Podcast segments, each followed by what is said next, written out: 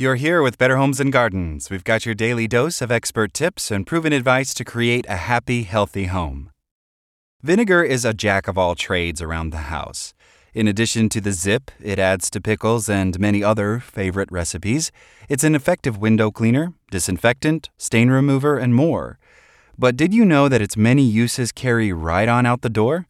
Yes, vinegar has the ability to help control weeds, too, which can be a win win if you're looking for products that are less harsh on the environment than many synthetic herbicides. However, you wouldn't want to use this acidic liquid in all areas of your landscape because it could damage any plant it touches.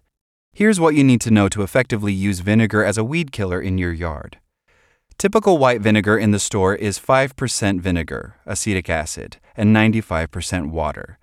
While this type of vinegar can be used on weeds, it has quite a few limitations.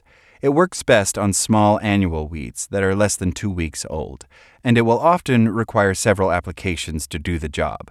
You can up its efficacy by adding a cup of table salt and a tablespoon of liquid dish soap to a gallon of white vinegar. Usually, the mixture only kills the tops of the target weeds, leaving the roots that can regrow new shoots.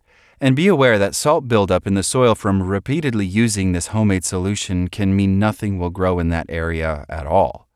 Household vinegar doesn't work well when sprayed on older weeds, perennials, or grasses.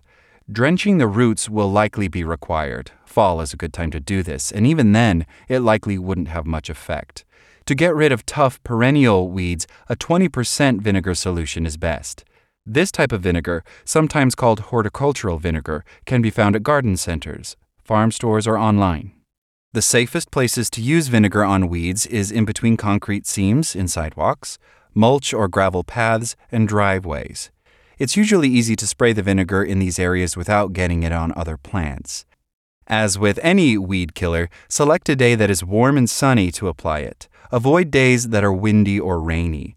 Wind can carry the vinegar to places you don't want it. Rain weakens it, diluting its effectiveness. When using higher concentrations of vinegar, follow the safety precautions of other herbicides. Don't get it on your skin or in your eyes, and don't ingest it. Unlike household vinegar, the higher concentrated kinds of vinegar can burn skin, harm eyes, and cause bronchitis if inhaled.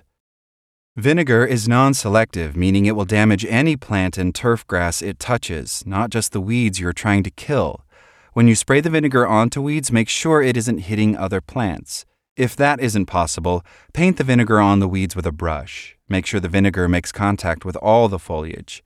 The acetic acid in the vinegar will burn and dry out the leaves.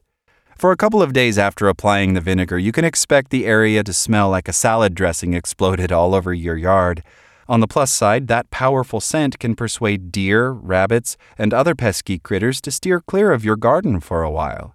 Wait at least two weeks before spraying again. Thanks for listening.